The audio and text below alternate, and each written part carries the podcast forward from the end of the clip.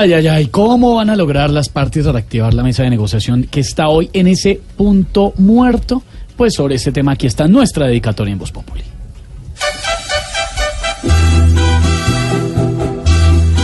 Uy, andemos por media.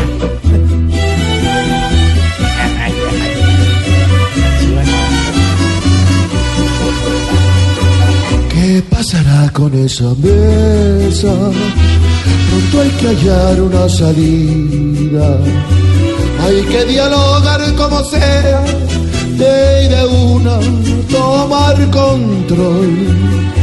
Si el diálogo está en punto muerto, deben surgir nuevas ideas.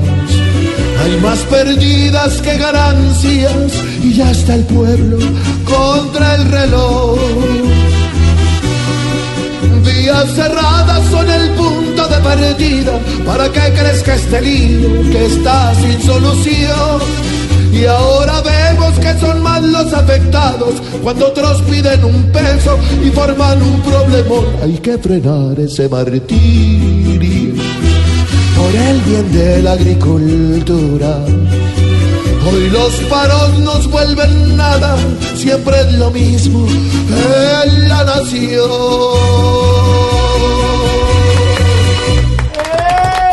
556, una de las Bien, voces Auxilio. exitosas de los imitadores con